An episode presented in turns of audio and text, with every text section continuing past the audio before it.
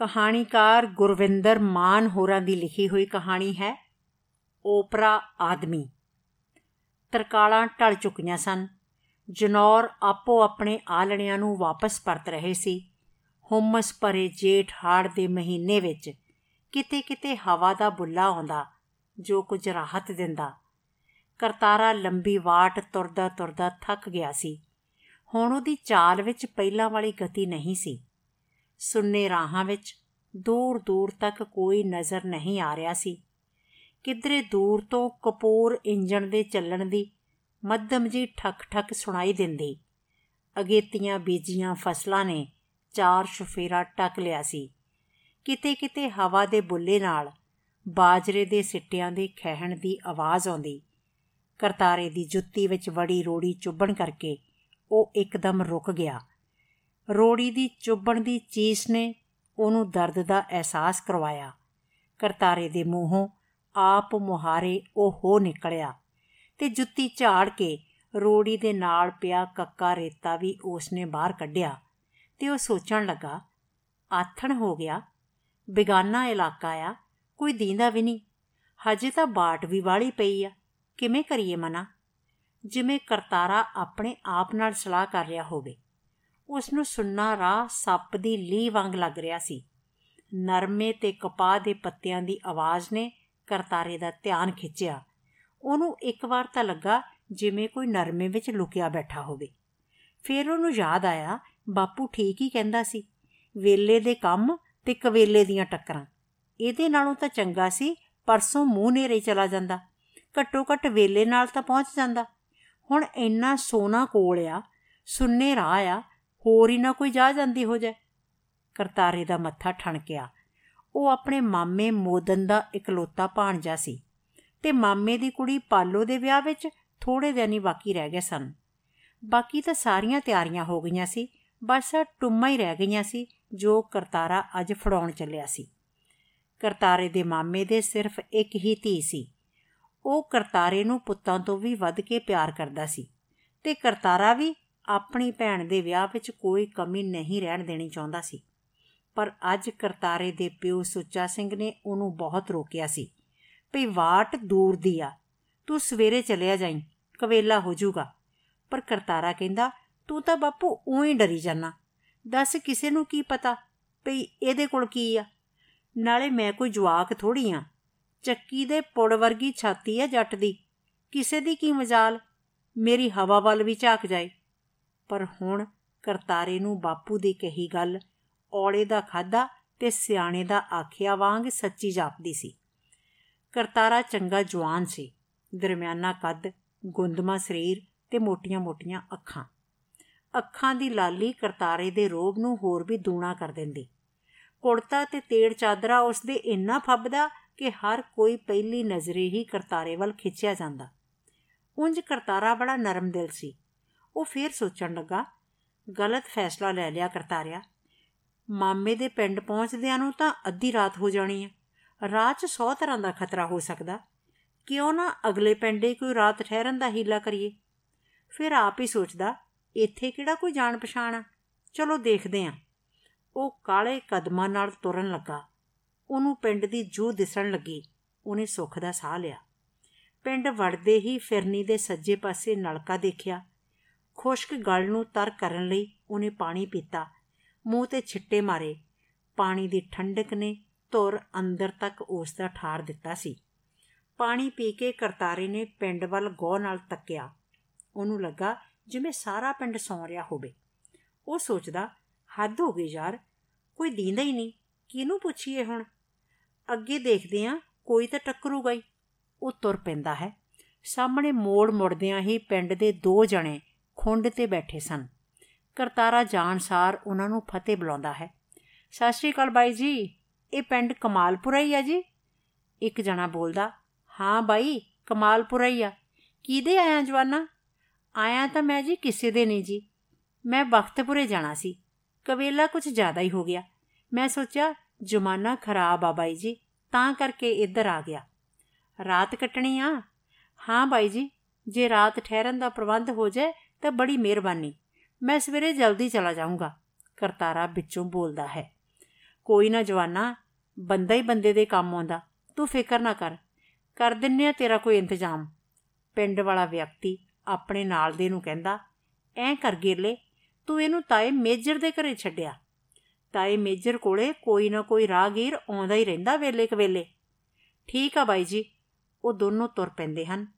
ਪਿੰਡ ਵਾਲਾ ਵਿਅਕਤੀ ਰਸਤੇ ਵਿੱਚ ਤਾਏ ਮੇਜਰ ਬਾਰੇ ਕਰਤਾਰੇ ਨੂੰ ਦੱਸਦਾ, ਸਾਡੇ ਪਿੰਡ ਕੋਈ ਵੀ ਵੇਲੇ ਕਵੇਲੇ ਆਵੇ, ਸੂਬੇਦਾਰ ਮੇਜਰ ਨੇ ਕਦੇ ਭੁੱਖਾ ਨਹੀਂ ਜਾਣ ਦਿੱਤਾ। ਉਹ ਤਾਂ ਰੱਬ ਦਾ ਰੂਪ ਹੈ। ਸੂਬੇਦਾਰ ਮੇਜਰ ਨੂੰ ਸਾਰਾ ਪਿੰਡ ਤਾਇਆ ਮੇਜਰ ਹੀ ਕਹਿੰਦਾ ਸੀ। ਬਹੁਤ ਹੀ ਮਲਾਪੜੇ ਸੁਭਾਅ ਦਾ ਮਾਲਕ, ਦੁੱਖ ਸੁੱਖ ਵਿੱਚ ਕੰਮ ਆਉਣ ਵਾਲਾ। ਜਿਹੜਾ ਵੀ ਉਹਦੇ ਘਰੇ ਆਉਂਦਾ, ਉਹ ਉਹਦੀ ਖੂਬ ਸੇਵਾ ਕਰਦਾ। ਸੂਬੇਦਾਰ ਮੇਜਰ ਦੇ ਇੱਕ ਧੀ ਪਾਲੀ ਤੇ ਇੱਕ ਪੁੱਤਰ ਸੁਖਦੇਵ ਸੀ। ਸੁਖਦੇਵ ਹਮੇਸ਼ਾ ਆਪਣੇ ਬਾਪੂ ਨਾਲ ਇਸ ਗੱਲੋਂ ਨਾਰਾਜ਼ ਰਹਿੰਦਾ ਕਿ ਉਹ ਜਣੇ ਖਣੇ ਨੂੰ ਬਿਨਾਂ ਜਾਣ ਪਛਾਣ ਦੇ ਆਪਣੇ ਘਰ ਰੱਖ ਲੈਂਦਾ। ਪਰ ਸੂਬੇਦਾਰ ਮੇਜਰ ਹਮੇਸ਼ਾ ਇਹੀ ਕਹਿੰਦਾ, ਸੇਵਾ ਤਾਂ ਭਾਗਾ ਨਾਲ ਮਿਲਦੀ ਆ, ਆਪਣਾ ਕੀ ਲੈ ਜਾਂਦਾ ਅਗਲਾ? ਪ੍ਰਸ਼ਾਦਾ ਪਾਣੀ ਚੱਕ ਜਾਂਦਾ। ਨਾਲੇ ਸਿਆਣੇ ਕਹਿੰਦੇ ਹੁੰਦੇ ਆ, ਦਾਣੇ ਦਾਣੇ ਤੇ ਮੋਰ ਲੱਗੀ ਹੁੰਦੀ ਆ। ਹਰ ਕੋਈ ਆਪਣੇ ਕਰਮਾਂ ਦਾ ਖਾਂਦਾ। ਸੁੱਖ ਨਾਲ ਰੱਬ ਨੇ ਆਪਣੇ ਰੰਗ ਭਾਗ ਲਾਏ ਆ। ਕਰਤਾਰਾ ਤੁਰਿਆ ਜਾਂਦਾ। ਪਿੰਡ ਨੂੰ ਚੰਗੀ ਤਰ੍ਹਾਂ ਨਿਹਾਰ ਰਿਹਾ ਸੀ। ਹਨੇਰਾ ਕਾਫੀ ਹੋ ਗਿਆ ਸੀ। ਕਈ ਘਰਾਂ ਵਿੱਚੋਂ ਧੂਏ ਨਿਕਲ ਰਹੇ ਸਨ। ਬਿਜਲੀ ਦੇ ਲਾਟੂਆਂ 'ਚੋਂ ਪੀਲੇ ਰੰਗ ਦੀ ਮੱਧਮ ਰੌਸ਼ਨੀ ਨਾਲ ਪਿੰਡ ਦਾ ਚੁਫੇਰਾ ਹੋਰ ਵੀ ਸੁਹਾਵਣਾ ਲੱਗਦਾ ਸੀ। ਟਾਮੇ-ਟਾਮੇ ਘਰਾਂ ਵਿੱਚੋਂ ਸਬਜ਼ੀਆਂ ਨੂੰ ਤੜਕੇ ਲੱਗਣ ਦੀਆਂ ਵਾਸ਼ਨਾਵਾਂ ਆ ਰਹੀਆਂ ਸਨ। ਮਿਲਖੀ ਕਰਿਆੜ ਦੀ ਦੁਕਾਨ ਅਜੇ ਖੁੱਲੀ ਸੀ। ਸੂਬੇਦਾਰ ਮੇਜਰ ਦਾ ਜੱਦੀ ਘਰ ਵੀ ਪਿੰਡ ਦੇ ਵਿਚਾਲੇ ਸੀ। ਗਲੀ ਦਾ ਮੋੜ ਮੁੜਦੇ ਕਰਤਾਰੇ ਨੇ ਪਿੰਡ ਵਾਲੇ ਨੂੰ ਕਿਹਾ, ਸੋਡਾ ਤਾਂ ਬਾਈ ਜੀ ਪਿੰਡ ਵੀ ਖਾਸਾ ਵੱਡਾ ਲੱਗਦਾ ਤੇ ਸੋਹਣਾ ਵੀ ਬਹੁਤ ਆ। ਮੈਂ ਆਉਂਦਾ ਹੋਇਆ ਦੇਖਦਾ ਸੀ, ਬਹੁਤ ਸੋਹਣੀਆਂ ਫਸਲਾਂ ਨੇ ਤੁਹਾਡੇ। ਪਿੰਡ ਵਾਲਾ ਕਹਿੰਦਾ, ਇਹ ਤਾਂ ਬਾਈ ਜੀ ਹੋਰ ਵੀ ਵੱਡਾ ਸੀ। ਆ ਮਰੱਬੇਬੰਦੀ ਵੇਲੇ ਫਿਰਨੀ ਵਾਲੇ ਪਾਸਿਓਂ ਦੋ ਹਿੱਸਿਆਂ 'ਚ ਵੰਡਿਆ ਗਿਆ। ਉਹ ਸਾਡੀਆਂ ਪੈਲੀਆਂ ਖੁੱਲੀਆਂ ਤੇ ਧਰਤੀ ਵੀ ਸਾਡੀ ਬਹੁਤ ਤਾਕਤ ਵਾਲੀ ਆ। ਉਹ ਗੱਲਾਂ ਕਰਦੇ ਕਰਦੇ ਸੂਬੇਦਾਰ ਮੇਜਰ ਦੇ ਘਰ ਕੋਲ ਆ ਜਾਂਦੇ ਹਨ। ਲੈ ਆ ਗਿਆ ਘਰ। ਪਿੰਡ ਵਾਲਾ ਵਿਅਕਤੀ ਆਵਾਜ਼ਾਂ ਮਾਰਦਾ ਹੋਇਆ, ਉਹ ਤਾਇਆ, ਘਰੇ ਆ। ਆ ਕੋਈ ਪ੍ਰਾਹੁਣਾ ਆਇਆ ਸੀ? ਸੂਬੇਦਾਰ ਅੰਦਰੋਂ ਆਉਂਦਾ ਤੇ ਆਵਾਜ਼ ਪਛਾਣ ਕੇ, ਹਾਂ, ਘਰੇ ਹੀ ਆ ਸ਼ੇਰਾ, ਆ ਜਾ ਲੰਘਿਆ। ਦੋਨੋਂ ਜਾਣੇ ਦਰਵਾਜ਼ੇ ਦੇ ਅੰਦਰ ਜਾਂਦੇ ਹਨ। ਜੀ ਆਇਆਂ ਨੂੰ, ਭਾਈ ਆ ਜਾਓ, ਅੰਦਰ ਲੰਘ ਆਓ। ਗੇਲਾ ਦੱਸਦਾ ਹੈ, ਤਾਇਆ, ਇਹਨੇ ਬਖਤਪੁਰ ਜਾਣਾ ਸੀ, ਕਵੇਲਾ ਹੋ ਗਿਆ। ਮੈਂ ਕਿਹਾ ਚੱਲ ਭਾਈ ਤੈਨੂੰ ਤਾਏ ਕੋਲ ਛੱਡ ਆਉਨੇ ਤਾਂ ਕੀ ਹੋਇਆ ਸ਼ੇਰਾ? ਆਪਣਾ ਘਰ ਆ, ਜੀ ਸਦਕੇ ਆਓ। ਨਾਲੇ ਬਖਤਪੁਰ ਤਾਂ ਵਾਵਾ ਵਾਟ ਆ। ਰਾਤ ਦੇ ਸਮੇਂ ਕੱਲੇ ਕਹਿਰੇ ਨੂੰ ਇੰਨੀ ਦੂਰ ਜਾਣਾ ਠੀਕ ਨਹੀਂ, ਤਾਏ ਨੇ ਨਸੀਹਤ ਦਿੰਦਿਆਂ ਕਿਹਾ। ਸੂਬੇਦਾਰ ਮੰਜਾ ਢਾ ਦਿੰਦਾ ਹੈ ਤੇ ਕਰਤਾਰੇ ਨੂੰ ਕਹਿੰਦਾ ਹੈ, ਲੈ ਬਈ ਬੈਠ ਜਵਾਨਾ, ਤੂੰ ਜਮਾ ਫਿਕਰ ਨਾ ਕਰ। ਆਪਣਾ ਹੀ ਘਰ ਸਮਝ। ਮੈਂ ਗਰਮ-ਗਰਮ ਦੁੱਧ ਲੈ ਕੇ ਆਉਣਾ। ਤੁਸੀਂ ਕਰੋ ਗੱਲਾਂ ਬਾਤਾਂ। ਗੇਲਾ ਦਾੜੀ ਖੁਰਕਦਾ ਹੋਇਆ ਕਹਿੰਦਾ, ਨਹੀਂ ਤਾਇਆ, ਮੈਂ ਤਾਂ ਚੱਲਦਾ। ਬਾਪੂ ਉਡੀਕਦਾ ਹੋ, ਅੱਜ ਸਾਡੀ ਪਾਣੀ ਦੀ ਵਾਰੀ ਆ। ਗੁਆਰਾ ਜਮਾ ਹੀ ਸੁੱਕਿਆ ਪਿਆ। ਤੁਸੀਂ ਬਾਈ ਦੀ ਕਰੋ ਸੇਵਾ। ਕਹਿ ਕੇ ਉਹ ਤੁਰ ਜਾਂਦਾ ਹੈ। ਕਰਤਾਰਾ ਮੰਜੇ ਤੇ ਬੈਠਾ ਸੋਚਦਾ, ਕਿੰਨੇ ਭਲੇ ਮਾਨਸ ਬੰਦੇ ਨੇ। ਧਰਤੀ ਇਹੋ ਜਿਹੇ ਧਰਮੀ ਬੰਦਿਆਂ ਕਰਕੇ ਹੀ ਖੜੀ ਆ। ਨਹੀਂ ਬਿਨਾ ਜਾਣ ਪਛਾਣ ਤੋਂ ਕੌਣ ਪੁੱਛਦਾ? ਇੱਕ ਪਲ ਲਈ ਤਾਂ ਕਰਤਾਰੇ ਨੂੰ ਇੰਜ ਜਾਪਿਆ, ਜਿਵੇਂ ਉਹ ਆਪਣੇ ਨਾਨਕੇ ਘਰ ਬੈਠਾ ਹੋਵੇ। ਉਹਨੂੰ ਸੂਬੇਦਾਰ ਮੇਜਰ ਜਮਾ ਆਪਣੇ ਮਾਮੇ ਵਰਗਾ ਲੱਗਦਾ ਸੀ। ਉਹਨੇ ਦਰਵਾਜ਼ੇ ਦੀ ਛੱਤ ਵੱਲ ਝਾਕਦਿਆਂ ਇੱਧਰ ਉੱਧਰ ਦੇਖਿਆ। ਚੁੱਲ੍ਹੇ ਚੌਂਕੇ ਵਿੱਚੋਂ ਧੂਆਂ ਅਸਮਾਨ ਦੇ ਹਨੇਰੇ ਵਿੱਚ ਮਿਲ ਕੇ ਇੱਕ ਵੱਖਰੀ ਤਰ੍ਹਾਂ ਦਾ ਵਾਤਾਵਰਣ ਸਿਰਜ ਰਿਹਾ ਸੀ। ਦਰਵਾਜ਼ਾ ਕਾਫੀ ਖੁੱਲਾ ਸੀ, ਜਿਹਦੇ ਇੱਕ ਪਾਸੇ ਮੰਜੇ ਤੇ ਬਿਸਤਰਾ ਇਕੱਠਾ ਕੀਤਾ ਪਿਆ ਸੀ ਤੇ ਹੋਰ ਕੁਝ ਸਮਾਨ ਪਿਆ ਸੀ। ਸੋਟੀ ਦੀ ਠਕ-ਠਕ ਨੇ ਕਰਤਾਰੇ ਦਾ ਧਿਆਨ ਗਲੀ ਵੱਲ ਖਿੱਚਿਆ। ਦਰਵਾਜ਼ੇ ਦਾ ਇੱਕ ਗੇਟ ਖੁੱਲਾ ਸੀ। ਕੋਈ ਆਦਮੀ ਦਰਵਾਜ਼ੇ ਮੋੜ ਦੀ ਲੰਘਿਆ। ਕਰਤਾਰਾ ਫੇਰ ਸਬਾਤਾਂ ਵੱਲ ਦੇਖਣ ਲੱਗ ਪਿਆ। ਸੂਬੇਦਾਰ ਮੇਜਰ ਪਾਲੀ ਤੋਂ ਦੁੱਧ ਦਾ ਗਲਾਸ ਲੈ ਕੇ ਕਰਤਾਰੇ ਕੋਲ ਜਾਣ ਲੱਗਦਾ ਹੈ। ਤਾਂ ਪਾਲੀ ਪੁੱਛਦੀ, ਬਾਪੂ, ਕੌਣ ਆਇਆ? ਹਜੇ ਬਾਪੂ ਦੁੱਧ ਦਾ ਗਲਾਸ ਫਾੜੇ ਰਿਹਾ ਹੁੰਦਾ, ਤਾਂ ਸੁਖਦੇਵ ਬੋਲ ਪੈਂਦਾ, ਆਉਣਾ ਕਿਨੇ ਆ ਪਾਲੀ? ਇੱਥੇ ਤਾਂ ਕੋਈ ਨਾ ਕੋਈ ਦੱਦ ਲੱਗੀ ਰਹਿੰਦੀ ਆ ਨਾਲੇ 20 ਵਾਰੀ ਕਿਹਾ ਵੀ ਓਪਰੇ ਆਦਮੀਆਂ ਨੂੰ ਨਾ ਘਰੇ ਵਾੜਿਆ ਕਰੋ। ਮੇਰੀ ਸੁਣਦਾ ਕੋਈ? ਸੁਖਦੇਵ ਦੇ ਬੋਲਾਂ ਵਿੱਚ ਤਲਖੀ ਸੀ। ਸੂਬੇਦਾਰ ਮੇਜਰ ਠਰਮੇ ਨਾਲ ਬੋਲਦਾ, ਦੇਖ ਪੁੱਤ, ਬਸ ਦੇ ਘਰੀ ਆਉਂਦਾ ਅਗਲਾ। ਰਾਗੀਰ ਸੀ। ਆ ਆਪਣਾ ਗੇਲਾ ਛੱਡ ਗਿਆ। ਆਪਣਾ ਕੀ ਲੈ ਜਾਊਗਾ ਵਿਚਾਰਾ? ਦੋ ਰੋਟੀਆਂ ਹੀ ਨੇ। ਸੁਖਦੇਵ ਵਿੱਚੋਂ ਗੱਲ ਕੱਟਦਾ ਹੋਇਆ ਬੋਲਿਆ, ਉਹ ਤਾਂ ਠੀਕ ਆ ਬਾਪੂ, ਜ਼ਮਾਨਾ ਖਰਾਬ ਆ। ਘਰੇ ਜਵਾਨ ਕੁੜੀ ਆ। ਕੀ ਪਤਾ ਕੌਣ ਆ ਉਹ? ਸੂਬੇਦਾਰ ਮੇਜਰ ਕਹਿੰਦਾ, ਨਹੀਂ ਪੁੱਤ, ਉਹਨੇ ਬਖਤਪੁਰ ਜਾਣਾ ਸੀ। ਕਵੇਲਾ ਹੋਣ ਕਰਕੇ ਆ ਗਿਆ। ਤੂੰ ਐਵੇਂ ਨਾ ਸੋਚਿਆ ਕਰ। ਦੁੱਧ ਦਾ ਗਲਾਸ ਲੈ ਕੇ ਉਹ ਤੁਰ ਜਾਂਦਾ ਤੇ ਸੁਖਦੇਵ ਪਾਲੀ ਨੂੰ ਪੁੱਛਦਾ, ਦੁੱਧ ਪਾਤਾ ਸੀ ਡੋਲੂ 'ਚ? ਪਾਲੀ ਸੁਖਦੇਵ ਵੱਲ ਦੇਖ ਕੇ, ਹਾਂ ਵੀਰੇ, ਉਹ ਤਾਂ ਕਦੋਂ ਦਾ ਪਾਇਆ ਪਿਆ? ਸੁਖਦੇਵ ਕੋੜੇ ਤੋਂ ਡੋਲੂ ਚੁੱਕ ਕੇ ਤੇ ਖੂੰਜੇ ਪਈ ਕਹੀ ਲੈ ਕੇ ਪਾਣੀ ਲਾਉਣ ਤੁਰਦਾ ਹੈ। ਮੇਜਰ ਸਿੰਘ ਤੇ ਕਰਤਾਰਾ ਗੱਲਾਂ ਕਰ ਰਹੇ ਹੁੰਦੇ ਆ। ਤਾਂ ਕਰਤਾਰਾ ਸੁਖਦੇਵ ਨੂੰ ਤੁਰਿਆ ਆਉਂਦਾ ਦੇਖ ਕੇ ਫਤਿਹ ਬੁਲਾਉਂਦਾ। ਪਰ ਸੁਖਦੇਵ ਬਿਨਾਂ ਬੋਲੇ ਹਾਂ ਵਿੱਚ ਸਿਰ ਹਿਲਾ ਕੇ ਦੋਹਾਂ ਮੰਜਿਆਂ ਦੇ ਵਿਚਕਾਰ ਦੀ ਲੰਘ ਜਾਂਦਾ। ਸੂਬੇਦਾਰ ਮੇਜਰ ਕਰਤਾਰੇ ਨੂੰ ਦੱਸਦਾ ਕਿ ਅੱਜ ਪਾਣੀ ਦੀ ਵਾਰੀ ਸੀ, ਤਾਂ ਉਹ ਛੇਤੀ ਚਲਾ ਗਿਆ। ਪਾਲੀ ਰੋਟੀ ਬਣਾਉਣ ਦੇ ਆਹਰ ਲੱਗੀ ਹੋਈ ਸੀ। ਕਰਤਾਰੇ ਦਾ ਤੌੜੀ ਵਾਲੇ ਦੁੱਧ ਨੇ ਸਾਰੇ ਦਿਨ ਦਾ ਥਕੇਮਾ ਲਾ ਦਿੱਤਾ ਸੀ। ਭਾਵੇਂ ਕਿ ਮੇਜਰ ਸਿੰਘ ਨੇ ਕਰਤਾਰੇ ਨਾਲ ਬਹੁਤ ਸਾਰੀਆਂ ਗੱਲਾਂ ਕਰ ਲਈਆਂ ਸਨ ਪਰ ਉਹਨੇ ਉਹਦਾ ਨਾਮ ਨਹੀਂ ਸੀ ਪੁੱਛਿਆ। ਸ਼ਾਇਦ ਇਹਦੀ ਲੋੜ ਹੀ ਨਹੀਂ ਸੀ, ਜਾਂ ਹੋ ਸਕਦਾ ਉਹ ਭੁੱਲ ਗਿਆ ਹੋਵੇ। ਪਾਲੀ ਚੁੱਲ੍ਹੇ ਮੋਰੇ ਬੈਠੀ ਹਜੇ ਵੀ ਰੋਟੀਆਂ ਲਾ ਰਹੀ ਸੀ। ਅੱਗ ਦੀ ਲਾਟ ਅਤੇ ਸੇਕ ਨੇ ਉਹਦੇ ਮੂੰਹ ਦਾ ਰੰਗ ਲਾਟ ਵਾਂਗ ਹੀ ਲਾਲ ਕਰ ਦਿੱਤਾ ਸੀ। ਉਹ ਮਸਾਂ 20 ਕੁ ਵਰਿਆਂ ਦੀ ਅਲੜ ਮੁਟਿਆਰ ਸੀ। ਉਹਦੀ ਮਾਂ ਗੁਰਦੇਵੋ ਉਹਨੂੰ ਬਚਪਨ ਵਿੱਚ ਹੀ ਕੱਲੀ ਛੱਡ ਕੇ ਚੱਲ ਵਸੀ ਸੀ। ਪਾਲੀ ਨੇ ਛੋਟੇ ਹੁੰਦਿਆਂ ਹੀ ਘਰ ਦੇ ਸਾਰੇ ਕੰਮਕਾਰ ਸਿੱਖ ਲਏ ਸਨ। ਇਸੇ ਲਈ ਉਹ ਜ਼ਿਆਦਾ ਪੜ੍ਹ ਵੀ ਨਹੀਂ ਸੀ ਸਕੀ। ਪਰ ਪਿੰਡ ਦੇ ਸਕੂਲ ਵਿੱਚੋਂ ਉਹਨੇ 8ਵੀਂ ਪਾਸ ਕਰ ਲਈ ਸੀ। ਪਾਲੀ ਤਾਂ ਹੋਰ ਪੜ੍ਹਨਾ ਚਾਹੁੰਦੀ ਸੀ, ਪਰ ਸਕੂਲ ਪਿੰਡ ਤੋਂ ਦੂਰ ਹੋਣ ਕਰਕੇ ਸਬਬ ਨਾ ਬਣ ਸਕਿਆ। ਸੁਖਦੇਵ ਵੀ ਅਜੇ ਵਿਆਹਿਆ ਨਹੀਂ ਸੀ, ਭਾਵੇਂ ਕਿ ਉਹ ਪਾਲੀ ਤੋਂ 8-9 ਵਰੇ ਵੱਡਾ ਸੀ। ਪਾਲੀ ਨੂੰ ਕੰਦੋਲੀ ਵਿੱਚੋਂ ਅਜਨਬੀ ਦਾ ਚਿਹਰਾ ਸਾਫ਼ ਦਿਸਦਾ ਸੀ, ਪਰ ਕਰਤਾਰੇ ਦਾ ਇੱਧਰ ਕੋਈ ਧਿਆਨ ਨਹੀਂ ਸੀ। ਸੂਬੇਦਾਰ ਮੇਜਰ ਸਿੰਘ ਨੇ ਪਾਲੀ ਨੂੰ ਆਵਾਜ਼ ਮਾਰ ਕੇ ਪੁੱਛਿਆ ਪਾਲੀ ਪੁੱਤ, ਰੋਟੀ ਤਿਆਰ ਹੋ ਗਈ ਤਾਂ ਦੱਸ ਦੇਈ। ਪਾਲੀ ਨੇ ਸਿਰਫ ਠੀਕ ਆ ਬਾਪੂ ਜੀ ਕਿਹਾ ਤੇ ਇੱਕ ਵਾਰ ਕੰਦੋਲੀ ਦੇ ਉੱਪਰ ਤੋਂ ਦੇਖਿਆ। ਕਰਤਾਰੇ ਨੇ ਵੀ ਪਾਲੀ ਦਾ ਚਿਹਰਾ ਪਹਿਲੀ ਵਾਰ ਤੱਕਿਆ ਤੇ ਮਾਖਿਓ ਮਿੱਠੀ ਆਵਾਜ਼ ਕਰਤਾਰੇ ਦੇ ਕੰਨਾਂ ਵਿੱਚ ਘੁਲ ਗਈ। ਉਹਨੂੰ ਪਾਲੀ ਦਾ ਲਾਲ ਸੁਰਖ ਚਿਹਰਾ ਪਰੀਆਂ ਤੋਂ ਘੱਟ ਨਾ ਲੱਗਾ। ਸੂਬੇਦਾਰ ਮੇਜਰ ਨੇ ਪੁੱਛਿਆ, ਬਖਤਪੁਰ ਕੀ ਰਿਸ਼ਤੇਦਾਰੀ ਹੈ ਜਵਾਨਾ ਆਪਣੀ? ਕਰਤਾਰੇ ਦਾ ਇੱਕਦਮ ਪਾਲੀ ਵਾਲੇ ਪਾਸੇ ਤੋਂ ਧਿਆਨ ਟੁੱਟਿਆ ਤੇ ਸੰਭਲਦਾ ਹੋਇਆ ਬੋਲਿਆ, ਨਾਨਕੇ ਆ ਜੀ ਮੇਰੇ, ਮੇਰੀ ਛੋਟੀ ਭੈਣ ਦਾ ਵਿਆਹ ਰੱਖਿਆ ਹੋਇਆ। ਮੈਂ ਆ ਟੁੰਮਾ ਦੇਣ ਚੱਲਿਆ ਸੀ। ਮੇਰਾ ਇੱਕੋ ਮਾਮਾ ਜੀ ਤੇ ਉਹਦੇ ਵੀ ਇੱਕੋ ਇੱਕ ਧੀ ਆ, ਪਾਲੀ ਵਰਗੀ। ਕਰਤਾਰੇ ਤੋਂ ਆਪ ਮੁਹਾਰੇ ਹੀ ਪਾਲੀ ਦਾ ਨਾਮ ਲਿਆ ਗਿਆ ਤੇ ਇੱਕੋ ਸਾਹੇ ਕਰਤਾਰਾ ਨਾਨਕਿਆਂ ਬਾਰੇ ਸਭ ਕੁਝ ਦੱਸ ਗਿਆ। ਸੂਬੇਦਾਰ ਮੇਜਰ ਨੂੰ ਮੁੰਡਾ ਬਹੁਤ ਚੰਗਾ ਤੇ ਲਿਆਕਤ ਵਾਲਾ ਲੱਗਾ। ਉਹਨੂੰ ਰਾਹਗੀਰਾਂ ਨਾਲ ਗੱਲਾਂ ਕਰਕੇ ਬਹੁਤ ਸਵਾਦ ਆਉਂਦਾ ਸੀ। ਰੋਟੀ ਬਣ ਗਈ ਤੇ ਪਾਲੀ ਦੋ ਥਾਲਾਂ ਵਿੱਚ ਰੋਟੀ ਪਾ ਕੇ ਲੈ ਆਈ। ਰੋਟੀ ਰੱਖਦੀ ਪਾਲੀ ਨੇ ਕਰਤਾਰੇ ਨੂੰ ਬਹੁਤ ਹੌਲੀ ਆਵਾਜ਼ ਵਿੱਚ ਸਤਿ ਸ਼੍ਰੀ ਅਕਾਲ ਬੁਲਾਈ ਤੇ ਕਰਤਾਰੇ ਨੇ ਵੀ ਹਾਂ ਵਿੱਚ ਸਿਰ ਹਿਲਾ ਕੇ ਫਤਿਹ ਮਨਜ਼ੂਰ ਕੀਤੀ। ਇੱਕ ਪਲ ਲਈ ਦੋਹਾਂ ਦੀਆਂ ਨਜ਼ਰਾਂ ਮਿਲੀਆਂ, ਪਰ ਪਾਲੀ ਨੇ ਸੰਗ ਕੇ ਨੀਵੀਂ ਪਾ ਲਈ ਤੇ ਰੋਟੀ ਰੱਖ ਕੇ ਉਹ ਵਾਪਸ ਮੁੜ ਗਈ। ਕਰਤਾਰਾ ਜਾਂਦੀ ਹੋਈ ਪਾਲੀ ਵੱਲ ਨੀਜ ਨਾਲ ਦੇਖ ਰਿਹਾ ਸੀ ਤੇ ਸੂਬੇਦਾਰ ਦੇ ਬੋਲਾਂ ਨੇ ਕਰਤਾਰੇ ਦਾ ਧਿਆਨ ਇੱਕਦਮ ਭੰਗ ਕਰ ਦਿੱਤਾ। ਸੰਗੀ ਨਾ ਜਵਾਨਾ, ਆਪਣਾ ਹੀ ਘਰ ਸਮਝ। ਜੇ ਕਿਸੇ ਚੀਜ਼ ਦੀ ਲੋੜ ਹੋਈ ਤਾਂ ਮੰਗ ਲਈ। ਕਰਤਾਰਾ ਹਾਂ 'ਚ ਸਿਰ ਹਿਲਾ ਕੇ ਆ ਤਾਂ ਜੀ ਤੁਸੀਂ ਰੰਗ ਲਾਤੇ। ਨਹੀਂ ਤਾਂ ਮੈਂ ਅੱਧੀ ਰਾਤ ਨੂੰ ਕਿੱਥੇ ਜਾਂਦਾ? ਸੂਬੇਦਾਰ ਨੇ ਖੁਸ਼ ਹੁੰਦਿਆਂ ਕਿਹਾ, ਕੋਈ ਨਾ ਭਾਈ, ਸੇਵਾ ਤਾਂ ਕਰਮਾਂ ਵਾਲਿਆਂ ਨੂੰ ਹੀ ਮਿਲਦੀ ਆ। ਕਰਤਾਰੇ ਤੇ ਸੂਬੇਦਾਰ ਨੇ ਰੋਟੀ ਖਾ ਲਈ।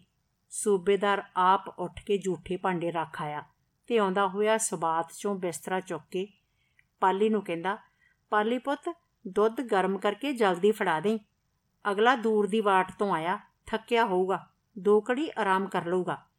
ਪਾਲੀ ਨੇ ਹਾਂ 'ਚ ਸਿਰ ਹਿਲਾ ਕੇ ਹੁੰਗਾਰਾ ਭਰਿਆ, ਬਿਸਤਰਾ ਵਿਛਾ ਦਿੱਤਾ ਗਿਆ, ਕਰਤਾਰਾ ਪਿੱਠ ਸਿੱਧੀ ਕਰਨ ਲਈ ਲੰਮਾ ਪੈ ਗਿਆ ਤੇ ਸੂਬੇਦਾਰ ਸ਼ਾਇਦ ਸਾਹਮਣੇ ਵਾਲੇ ਵਗਲ ਵਿੱਚ ਜੋ ਉਹਨਾਂ ਦਾ ਬਾਹਰਲਾ ਘਰ ਸੀ, ਪਸ਼ੂਆਂ ਕੋਲ ਗੇੜਾ ਮਾਰਨ ਚਲਾ ਗਿਆ। ਕਰਤਾਰਾ ਪਿਆ ਛੱਤ ਵੱਲ ਝਾਕ ਰਿਹਾ ਸੀ। ਉਸ ਪਲ ਤਾਂ ਕਰਤਾਰੇ ਨੂੰ ਲੱਗਾ ਜਿਵੇਂ ਉਹ ਆਪਣੇ ਸਹੁਰੇ ਆਇਆ ਹੋਵੇ। ਇੰਨੀ ਸੇਵਾ ਤਾਂ ਅਗਲਾ ਆਪਣੇ ਜਵਾਈ ਭਾਈ ਦੀ ਨਹੀਂ ਕਰਦਾ, ਜਿੰਨੀ ਕਰਤਾਰੇ ਦੀ ਹੋਈ ਆ। ਉਹਨੇ ਪਾਸਾ ਲਿਆ। ਤਾਂ ਸਾਹਮਣੇ ਟੰਗੇ ਬੂਟੀਆਂ ਵਾਲੇ ਝੋਲੇ ਤੇ ਬਣੇ ਤੋਤਿਆਂ ਤੇ ਉਹਦੀ ਨਜ਼ਰ ਪਈ, ਜਿਨ੍ਹਾਂ ਦੀਆਂ ਚੁੰਝਾਂ ਆਪਸ ਵਿੱਚ ਜੁੜੀਆਂ ਹੋਈਆਂ ਸਨ। ਇਹ ਕਰਤਾਰੇ ਦਾ ਉਹੀ ਝੋਲਾ ਸੀ ਜਿਸ ਵਿੱਚ ਪਾਲੋ ਦੀਆਂ ਟੁੰਮਾਂ ਸੀ, ਜੋ ਉਹਨੇ ਆਪ ਹੀ ਟੰਗਿਆ ਸੀ। ਪਰ ਅੱਜ ਤੋਂ ਪਹਿਲਾਂ ਪਤਾ ਨਹੀਂ ਕਿਉਂ ਇਹ ਤੋਤੇ ਉਸਨੇ ਇੰਨੀ ਚੰਗੀ ਤਰ੍ਹਾਂ ਨਹੀਂ ਦੇਖੇ ਸਨ।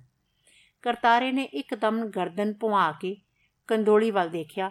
ਪਾਲੀ ਹਜੇ ਵੀ ਚੁੱਲ੍ਹੇ ਮੋਰੇ ਬੈਠੀ ਸੀ, ਪਰ ਹੁਣ ਉਹਦਾ ਧਿਆਨ ਗਰਮ ਧਰੇ ਹੋਏ ਦੁੱਧ ਵੱਲ ਸੀ।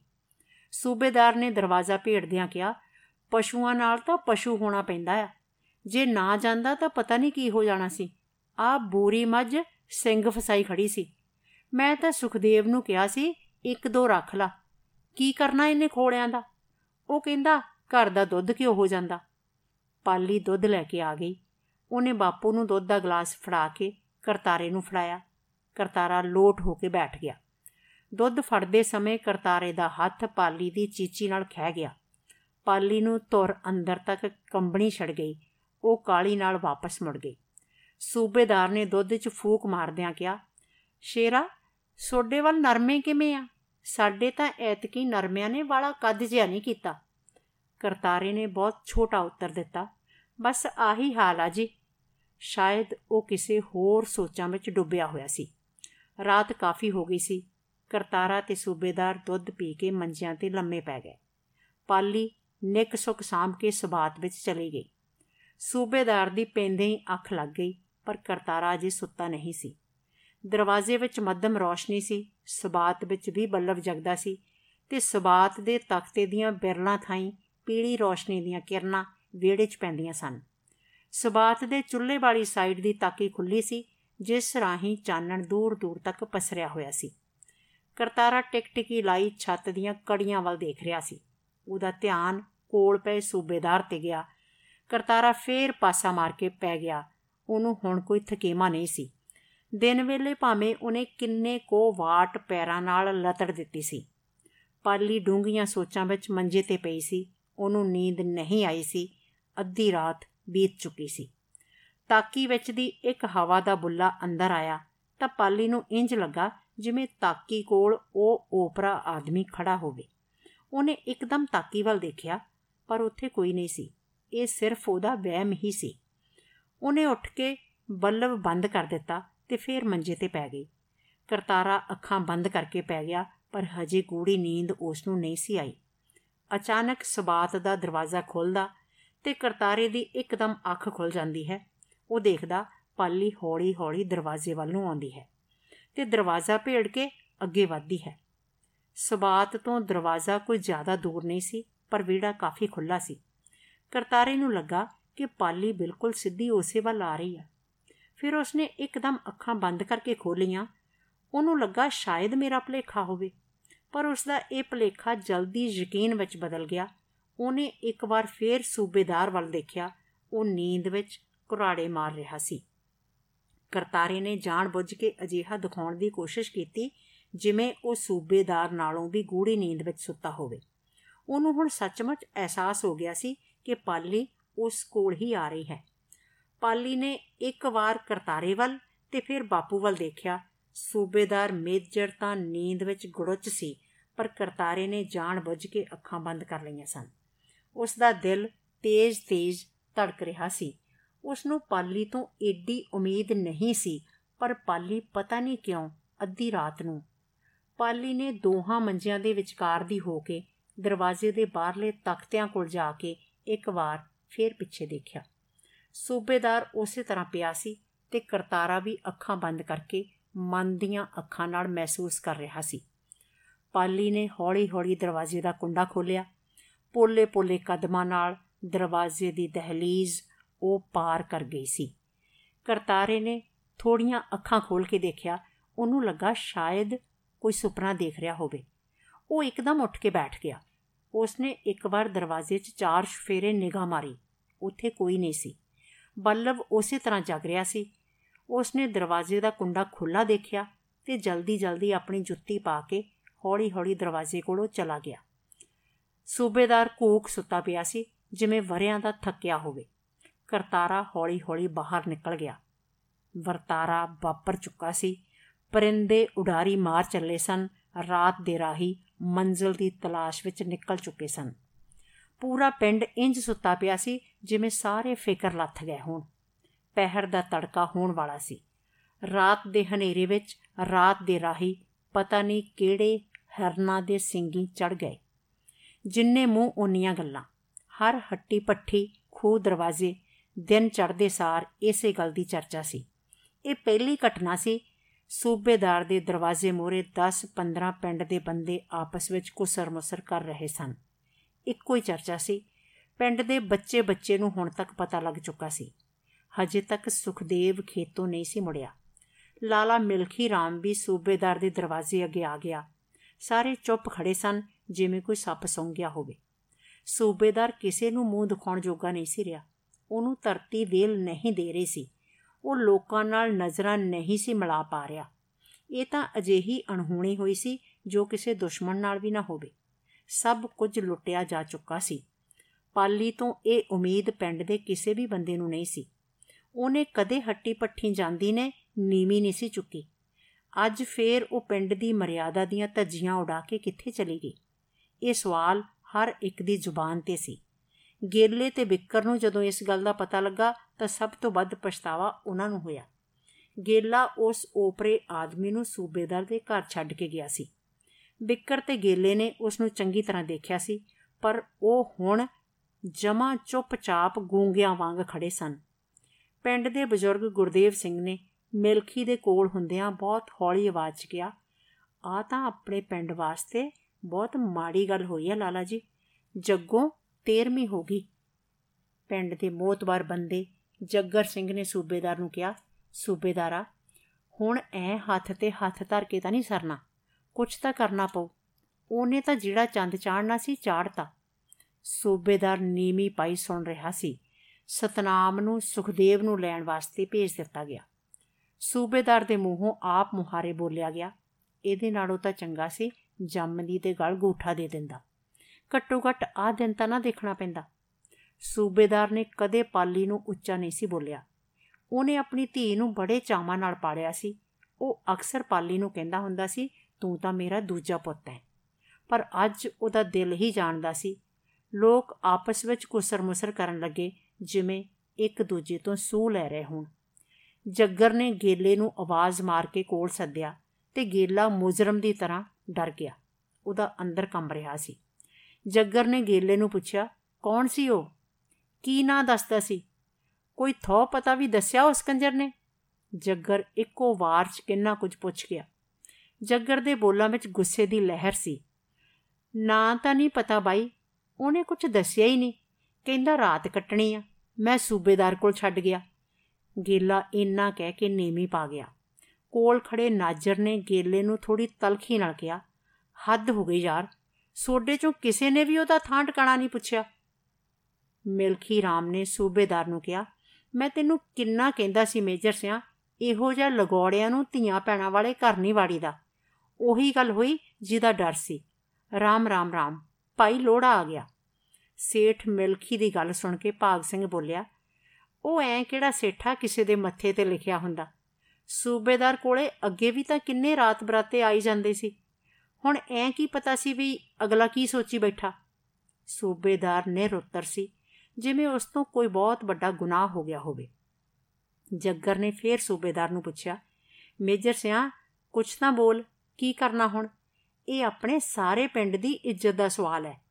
ਇੱਕ ਜਣਾ ਵਿੱਚੋਂ ਹੀ ਬੋਲ ਪਿਆ, ਕੀ ਬੋਲੇ ਵਿਚਾਰਾ? ਬੋਲਣ ਜੋ ਕੋਈ ਛੱਡਿਆ ਹੀ ਨਹੀਂਗਾ ਜਦੋਂ ਆਪਣਾ ਸਿੱਕਾ ਖੋਟਾ ਹੋਵੇ, ਫਿਰ ਦੂਜੇ ਨੂੰ ਕੀ ਦੋਸ਼? ਪੂਰੇ ਪਿੰਡ ਵਿੱਚ ਓਪਰੇ ਆਦਮੀ ਦੀ ਚਰਚਾ ਸੀ। ਸਭ ਤੋਂ ਹੈਰਾਨੀ ਤਾਂ ਇਸ ਗੱਲ ਦੀ ਸੀ ਕਿ ਕੋਈ ਉਸ ਦਾ ਨਾਮ ਤੱਕ ਨਹੀਂ ਸੀ ਜਾਣਦਾ। ਗੇਲੇ ਵਿਕਰ ਤੇ ਸੂਬੇਦਾਰ ਤੋਂ ਬਿਨਾ ਤਾਂ ਉਸ ਨੂੰ ਕਿਸੇ ਨੇ ਦੇਖਿਆ ਵੀ ਨਹੀਂ ਸੀ। ਅੱਧੀ ਰਾਤ ਨੂੰ ਓਪਰੇ ਬੰਦੇ ਨਾਲ ਪਾਲੀ ਦਾ ਚਲੇ ਜਾਣਾ ਕੋਈ ਰਹੱਸ ਤੋਂ ਘੱਟ ਨਹੀਂ ਸੀ। ਸੇਠ ਮਿਲਖੀ ਰਾਮ ਨੇ ਨਾਲ ਦੇ ਬੰਦਿਆਂ ਤੋਂ ਪੁੱਛਿਆ, ਭਾਈ ਸੁਖਦੇਵ ਨੂੰ ਸੱਦਣ ਗਿਆ ਕੋਈ? ਬਸ ਇੰਨਾ ਕਹਿਣ ਦੀ ਦੇਰ ਸੀ ਮਿਲਖੀ ਰਾਮ ਨੇ ਸੁਖਦੇਵ ਨੂੰ ਦੇਖ ਕੇ ਕਿਹਾ, ਲੈ ਆ ਗਿਆ ਸੁਖਦੇਵ ਤਾਂ। ਸੁਖਦੇਵ ਕੋਲ ਕਹੀ ਸੀ, ਜੋ ਉਹ ਆਥਣ ਵੇਲੇ ਪਾਣੀ ਲਾਉਣ ਗਿਆ, ਆਪਣੇ ਨਾਲ ਲੈ ਕੇ ਗਿਆ ਸੀ। ਉਸ ਤੋਂ ਕਦਮ ਨਹੀਂ ਸੀ ਪੁੱਟਿਆ ਜਾ ਰਿਹਾ। ਇੱਕ ਭਰਾ ਲਈ ਇਸ ਤੋਂ ਵੱਧ ਨਮੋਸ਼ੀ ਹੋਰ ਹੋ ਵੀ ਕੀ ਸਕਦੀ ਸੀ? ਸਤਨਾਮ ਨੇ ਉਸ ਨੂੰ ਹਾਲੇ ਤੱਕ ਕੁਝ ਨਹੀਂ ਸੀ ਦੱਸਿਆ, ਪਰ ਸੁਖਦੇਵ ਨੂੰ ਪਤਾ ਨਹੀਂ ਕਿਵੇਂ ਪਤਾ ਲੱਗ ਗਿਆ। ਉਹਨੇ ਪੁੱਛਿਆ, ਕੀ ਹੋਇਆ ਬਾਪੂ? ਤੁਸੀਂ ਚੁੱਪ ਕਿਵੇਂ ਬੈਠੇ ਹੋ? ਸੂਬੇਦਾਰ ਕੁਝ ਨਾ ਬੋਲਿਆ ਤੇ ਸੁਖਦੇਵ ਤੋਂ ਰਿਆ ਨਾ ਗਿਆ। ਬਾਪੂ, ਮੈਂ ਤੈਨੂੰ ਕਿੰਨਾ ਵਰਜਿਆ ਸੀ। ਤੂੰ ਮੇਰੀ ਇੱਕ ਨਾ ਸੁਣੀ। ਆ ਕਰ ਗਈ ਨਾ ਮੂੰਹ ਕਾਲਾ ਸੁਖਦੇਵ ਦੇ ਅੰਦਰੋਂ ਅੱਗ ਨਿਕਲਦੀ ਸੀ। ਸੂਬੇਦਾਰ ਚੁੱਪ ਸੀ। ਉਹਨੇ ਟੁੰਮਾ ਵਾਲਾ ਝੋਲਾ ਦਿਖਾਇਆ, ਜੋ ਓਪਰਾ ਆਦਮੀ ਸ਼ਾਇਦ ਜਲਦਬਾਜ਼ੀ ਵਿੱਚ ਛੱਡ ਗਿਆ ਸੀ ਜਾਂ ਉਹ ਭੁੱਲ ਗਿਆ ਸੀ। ਸੂਬੇਦਾਰ ਉਹੀ ਝੋਲਾ ਹੱਥ 'ਚ ਲਈ ਖੜਾ ਸੀ। ਉਹਨੇ ਸਿਰਫ ਇੰਨਾ ਹੀ ਕਿਹਾ ਸੀ, ਆ ਟੁੰਮਾ ਸੁਖਦੇਵ ਉਹਦੀ ਗੱਲ ਨੂੰ ਵਿੱਚੋਂ ਕੱਟਦਾ ਹੋਇਆ ਬੋਲਿਆ, ਚੱਟ ਲਈ ਇਹਨਾਂ ਟੁੰਮਾ ਨੂੰ। ਨਾ ਟੁੰਮਾ ਇੱਜ਼ਤ ਤੋਂ ਜ਼ਿਆਦਾ ਪਿਆਰੀਆਂ ਨੇ। ਬਸ ਇੱਕ ਵਾਰੀ ਪਤਾ ਲੱਗ ਜਾਏ, ਫਿਰ ਉਹਦਾ ਗਾਟਾ ਵੱਡਿਆ ਸਮਝੀ? ਉਹ ਗੁੱਸੇ ਨਾਲ ਭਰਿਆ ਹੋਇਆ ਅੰਦਰ ਚਲਾ ਗਿਆ। ਸੁਖਦੇਵ ਨੂੰ ਪਾਲੀ ਦੇ ਨਾਲ-ਨਾਲ ਸੂਬੇਦਾਰ ਤੇ ਵੀ ਉਨਾ ਹੀ ਗੁੱਸਾ ਸੀ। ਕੱਠ ਵਿਚਲੇ ਬੰਦੇ ਫੇਰ ਕੁਸਰ-ਮੁਸਰ ਕਰਨ ਲੱਗੇ। ਸੂਬੇਦਾਰ ਦੀਆਂ ਨਜ਼ਰਾਂ ਧਰਤੀ ਤੇ ਹੀ ਗੱਡੀਆਂ ਰਹੀਆਂ। ਉਹਨੂੰ ਸਮਝ ਨਹੀਂ ਆ ਰਹੀ ਸੀ ਕਿ ਇਹ ਸਾਰਾ ਕੁਝ ਕਿਵੇਂ ਹੋ ਗਿਆ? ਸੁਖਦੇਵ ਦਾ ਗੁੱਸਾ ਵੀ ਜਾਇਜ਼ ਸੀ। ਉਹ ਕਿਹੜਾ ਬੇਗੈਰਤ ਹੋਵੇਗਾ ਜੋ ਆਪਣੀ ਭੈਣ ਦੇ ਇਸ ਤਰ੍ਹਾਂ ਗੈਰ ਆਦਮੀ ਨਾਲ ਚਲੇ ਜਾਣ ਤੇ ਗੁੱਸਾ ਨਹੀਂ ਕਰੇਗਾ? ਉਹ ਪਾਲੀ ਨੂੰ ਬੇਹੱਦ ਪਿਆਰ ਕਰਦਾ ਸੀ, ਪਰ ਅੱਜ ਉਸ ਨੇ ਪੂਰੇ ਪਿੰਡ ਵਿੱਚ ਉਹਦੀ ਮਿੱਟੀ ਪਲੀਤ ਕਰ ਦਿੱਤੀ ਸੀ। ਸਾਰੇ ਪਿੰਡ ਨੂੰ ਇਸ ਗੱਲ ਦੀ ਭਿਣਕ ਪੈ ਗਈ ਸੀ, ਇਹੋ ਜੀਆਂ ਗੱਲਾਂ ਕਦੇ ਗੁੱਜੀਆਂ ਨਹੀਂ ਰਹਿੰਦੀਆਂ, ਚਾਹੇ ਕੋਈ ਕਿੰਨਾ ਵੀ ਪਰਦਾ ਰੱਖੇ। ਉਹ ਸਾਰੇ ਗੱਲਾਂ ਕਰ ਹੀ ਰਹੇ ਸਨ ਕਿ ਉਹੀ ਓਪਰਾ ਆਦਮੀ ਅਚਾਨਕ ਦਰਵਾਜ਼ੇ ਦੀ ਦਹਲੀਜ਼ ਤੇ ਆ ਟੁਕਦਾ ਹੈ। ਸਾਰੇ ਜਣੇ ਇੱਕਦਮ ਹੱਕੇ ਵਕੇ ਰਹਿ ਗਏ। ਪਰ ਉਹਨਾਂ ਨੂੰ ਪਾਲੀ ਕਿਧਰੇ ਨਜ਼ਰ ਨਹੀਂ ਆ ਰਹੀ ਸੀ। ਸਾਰੇ ਜਣੇ ਹੈਰਾਨੀ ਨਾਲ ਇੱਕੋ ਸੁਰ ਵਿੱਚ ਬੋਲੇ, ਹੈ, ਤੂੰ? ਓਪਰੇ ਆਦਮੀ ਨੇ ਸਿਰਫ ਇੰਨਾ ਹੀ ਕਿਹਾ, ਹਾਂ, ਮੈਂ। ਸਾਰੇ ਜਣੇ ਇੱਕ ਦੂਜੇ ਵੱਲ ਇੰਜ ਦੇਖਣ ਲੱਗੇ, ਜਿਵੇਂ ਪੁੱਛ ਰਹੇ ਹੋਣ, ਪਾਲੀ ਕਿੱਥੇ ਆ? ਪਰ ਕਿਸੇ ਨੂੰ ਕੁਝ ਨਹੀਂ ਸੀ ਪਤਾ। ਦਰਵਾਜ਼ੇ ਤੇ ਖੜਾ ਓਪਰਾ ਆਦਮੀ ਬੁਝਾਰਤ ਦੀ ਤਰ੍ਹਾਂ ਸੀ। ਸੂਬੇਦਾਰ ਨੇ ਇੱਕ ਵਾਰ ਓਪਰੇ ਆਦਮੀ ਦੀਆਂ ਅੱਖਾਂ 'ਚ ਅੱਖਾਂ ਪਾਈਆਂ ਤੇ ਫਿਰ ਪੁੱਛਿਆ, ਓਏ, ਮੇਰੀ ਧੀ ਕਿੱਥੇ ਆ? ਓਪਰੇ ਆਦਮੀ ਨੇ ਆਪਣੇ ਪਿੱਛੇ ਮੁੜ ਕੇ ਦੇਖਿਆ ਤੇ ਫਿਰ ਸੂਬੇਦਾਰ ਵੱਲ ਦੇਖ ਕੇ ਕਿਹਾ, ਆ ਸੰਭੋ ਬਜ਼ੁਰਗੋ, ਆਪਣੀ ਅਮਾਨਤ। ਉਸਨੇ ਆਪਣੇ ਪਿੱਛੋਂ ਪਾਲੀ ਨੂੰ ਇਸ ਤਰ੍ਹਾਂ ਕੱਢਿਆ ਜਿਵੇਂ ਕੋਈ ਚੀਜ਼ ਲੁਕੋਈ ਹੋਵੇ। ਤੇ ਪਾਲੀ ਨੀਵੀਂ ਪਾਈ ਹੌਲੀ-ਹੌਲੀ ਉਹਦੇ ਪਿਛਲੇ ਪਾਸੇ ਤੋਂ ਬਾਹਰ ਆ ਰਹੀ ਸੀ। ਸਾਰੇ ਲੋਕ ਪਾਲੀ ਨੂੰ ਇਸ ਤਰ੍ਹਾਂ ਦੇਖ ਰਹੇ ਸੀ ਜਿਵੇਂ ਉਹ ਕੋਈ ਓਪਰੀ ਸ਼ੈ ਹੋਵੇ। ਪਾਲੀ ਬੁੱਤ ਬਣੀ, ਓਪਰੇ ਆਦਮੀ ਦੇ ਮੋਢੇ ਪਿੱਛੇ ਖੜੀ ਸੀ। ਇਹ ਉਹੀ ਪਾਲੀ ਸੀ ਜਿਸ ਨੇ ਕਦੇ ਬਿਨਾਂ ਪੁੱਛੇ ਘਰ ਦੀ ਦਹਲੀਜ਼ ਨਹੀਂ ਸੀ ਟੱਪੀ। ਸੂਬੇਦਾਰ ਮੇਜਰ ਨੇ ਇੱਕ ਵਾਰ ਆਪਣੀ ਧੀ ਵੱਲ ਦੇਖਿਆ ਤੇ ਛੇਤੀ ਹੀ ਉਸ ਦੀਆਂ ਨਜ਼ਰਾਂ ਝੁਕ ਗਈਆਂ। ਉਹ ਭਰਾ ਆਦਮੀ ਇੱਕ ਵਾਰ ਫੇਰ ਬੋਲਿਆ ਉਂਝ ਮੈਂ ਕੋਈ ਗੁਨਾਹ ਤਾਂ ਨਹੀਂ ਕੀਤਾ, ਪਰ ਸੋਡੀਆਂ ਨਜ਼ਰਾਂ 'ਚ ਤਾਂ ਇਹ ਬਜ਼ਰ ਗਲਤੀ ਆ। ਮੈਂ ਦੱਸਦਾ ਸੱਚ ਕੀ ਆ। ਸਾਰੇ ਜਾਣਿਆਂ ਨੇ ਕੰਨ ਚੁੱਕ ਲਏ। ਸੁਖਦੇਵ ਭੱਜ ਕੇ ਦਰਵਾਜ਼ੇ ਵਿੱਚ ਆਇਆ ਤੇ ਆਉਣ ਸਾਰ ਓਪਰੇ ਆਦਮੀ ਨੂੰ ਦੇਖ ਕੇ ਉਹਦਾ ਗੁੱਸਾ ਸੱਤਵੇਂ ਅਸਮਾਨ ਤੇ ਚੜ ਗਿਆ। ਉਸਨੇ ਇੱਕ ਵਾਰ ਪਾਲੀ ਨੂੰ ਦੇਖਿਆ, ਪਰ ਪਾਲੀ ਉਸ ਵੱਲ ਨਾ ਦੇਖ ਸਕੀ। ਸੁਖਦੇਵ ਨੇ ਗੁੱਸੇ ਨਾਲ ਕਿਹਾ, ਕਿੱਥੇ ਲੈ ਗਿਆ ਸੀ ਉਹ ਪਾਲੀ ਨੂੰ? ਉਹ ਭੱਜ ਕੇ ਓਪਰੇ ਆਦਮੀ ਨੂੰ ਚਿੰਬੜਨ ਹੀ ਲੱਗਾ ਸੀ ਕਿ ਸੇਠ ਮਿਲਖੀ ਰਾਮ ਮੂਰੇ ਹੋ ਗਿਆ। ਇੰਨੇ ਨੂੰ ਗੇਲੇ ਤੇ ਬਿੱਕਰ ਨੇ ਸੁਖਦੇਵ ਨੂੰ ਫੜ ਲਿਆ। ਪਰ ਸੁਖਦੇਵ ਉਹਨਾਂ ਤੋਂ ਛੁਡਾ ਕੇ ਓਪਰੇ ਆਦਮੀ ਨੂੰ ਮਾਰ ਦੇਣਾ ਚਾਹੁੰਦਾ ਸੀ। ਸੇਠ ਮਿਲਖੀ ਰਾਮ ਨੇ ਸੁਖਦੇਵ ਨੂੰ ਸਮਝਾਉਂਦਿਆਂ ਕਿਹਾ, ਕਮਲੇ ਨਹੀਂ ਬਣੀਦਾ ਸੁਖਦੇਵ, ਆਪਾਂ ਬਹਿ ਕੇ ਗੱਲ ਕਰਦੇ ਆਂ। ਇੱਕ ਵਾਰ ਉਹਦੀ ਗੱਲ ਤਾਂ ਸੁਣ ਲੈ। ਪਰ ਸੁਖਦੇਵ ਦੀਆਂ ਅੱਖਾਂ ਵਿੱਚ ਖੂਨ ਉੱਤਰ ਆਇਆ ਸੀ। ਉਹਨੇ ਗਾਲ ਕੱਢ ਕੇ ਕਿਹਾ, ਕੀ ਦੱਸੇਗਾ ਓਏ ਤੂੰ ਮੈਨੂੰ? ਜਾਨੋਂ ਮਾਰ ਦੂੰਗਾ ਮੈਂ ਤੈਨੂੰ। ਸਾਰੇ ਜਾਣੇ ਸੁਖਦੇਵ ਵੱਲ ਦੇਖਣ ਲੱਗੇ।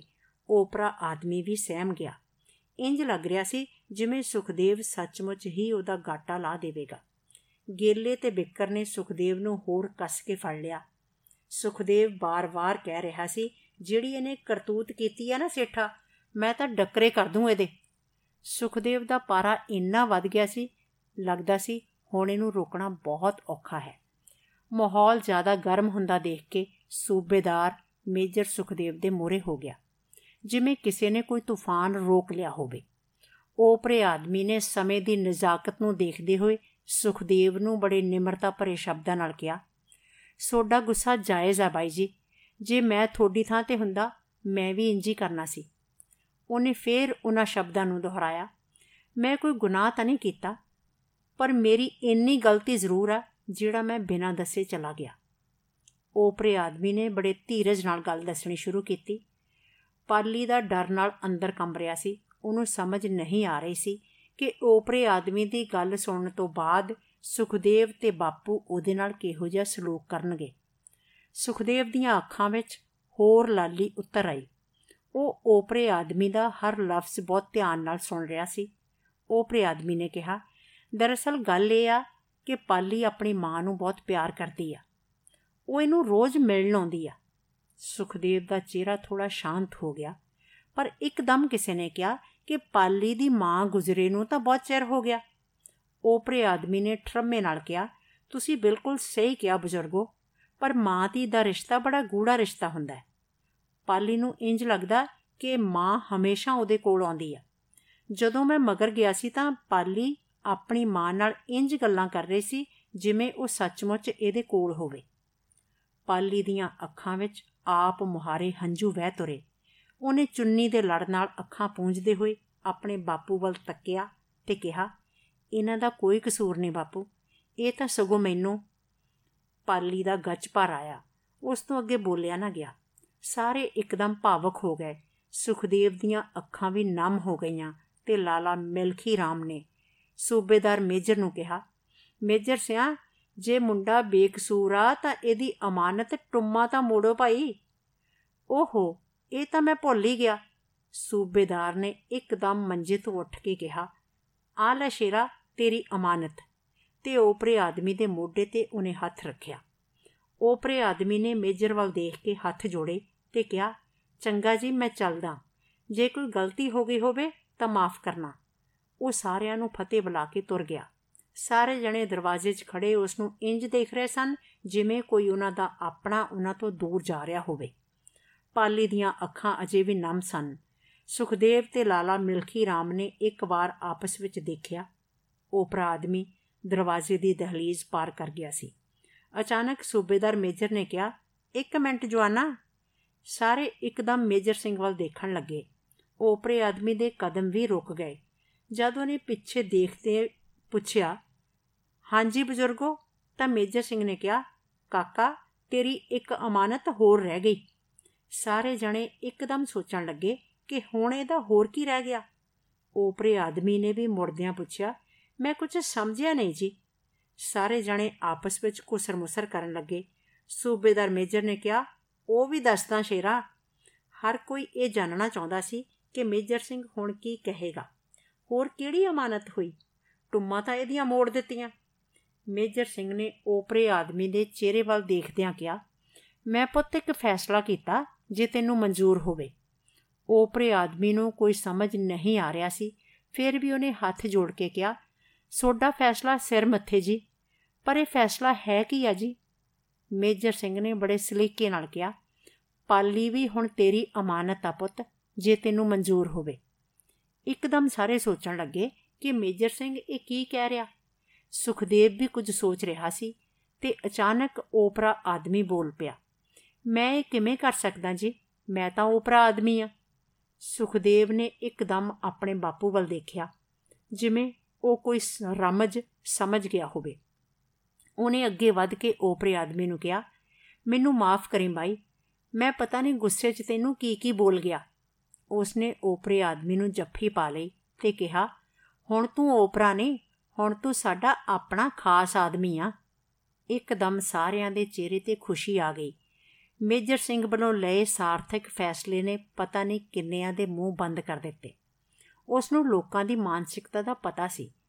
ਮੇਜਰ ਸਿੰਘ ਦੇ ਇਸ ਫੈਸਲੇ ਨੇ ਆਮ ਤੌਰ ਤੇ ਓਪਰੇ ਅਤੇ ਸੱਤ ਬਗਾਨੇ ਵਿਅਕਤੀਆਂ ਸੰਬੰਧੀ ਪਿੰਡ ਦੇ ਲੋਕਾਂ ਵੱਲੋਂ ਘੜੀਆਂ ਜਾਂਦੀਆਂ ਘਾੜਤਾਂ ਨੂੰ ਜੜੋਂ ਉਖਾੜ ਦਿੱਤਾ। ਉਸਨੇ ਲੋਕਾਂ ਨੂੰ ਕਿਹਾ ਕਿ ਇਹਨੇ ਓਪਰਾ ਆਦਮੀ ਹੋ ਕੇ ਵੀ ਪਿੰਡ ਦੀ ਮਰਿਆਦਾ ਨੂੰ ਭੰਗ ਨਹੀਂ ਕੀਤਾ। ਤਾਂ ਹੀ ਤਾਂ ਇਹ ਸਾਡਾ ਖਾਸ ਆਦਮੀ ਬਣ ਗਿਆ। ਮੇਜਰ ਸਿੰਘ ਨੇ ਪਾਲੀ ਦੇ ਸਿਰ ਤੇ ਹੱਥ ਰੱਖ ਕੇ ਪਲੋਸਦਿਆਂ ਹੋਇਆਂ ਕਿਹਾ, ਜਿਉਂਦੀ ਰਹਤੀ ਏ ਉਸਨੇ ਕਰਤਾਰੇ ਤੇ ਪਾਲੀ ਨੂੰ ਘੁੱਟ ਕੇ ਆਪਣੇ ਕਲਾਵੇ ਵਿੱਚ ਲੈ ਕੇ ਨਵੀਂ ਸਵੇਰ ਦੀ ਸ਼ੁਰੂਆਤ ਕਰ ਦਿੱਤੀ। ਸ਼ੁਕਰੀਆ ਦੋਸਤੋ।